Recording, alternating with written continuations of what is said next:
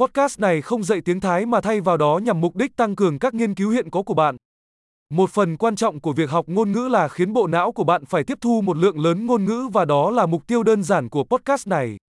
Bạn sẽ nghe thấy một cụm từ bằng tiếng Việt và sau đó ý tưởng tương tự được diễn đạt bằng tiếng Thái. Lặp lại nó thành tiếng tốt nhất có thể. Hãy thử nó. Tôi yêu người Thái. ฉัน รัก Thái. Tuyệt vời! Như bạn có thể đã biết, chúng tôi sử dụng công nghệ tổng hợp giọng nói hiện đại để tạo ra âm thanh. Điều này giúp bạn có thể phát hành các tập phim mới một cách nhanh chóng và khám phá nhiều chủ đề hơn, từ thực tế, triết học đến tán tỉnh. Nếu bạn đang học các ngôn ngữ khác ngoài tiếng Thái, hãy tìm các podcast khác của chúng tôi. Tên này giống như Thai Learning Accelerator nhưng có tên ngôn ngữ khác. Chúc bạn học ngôn ngữ vui vẻ!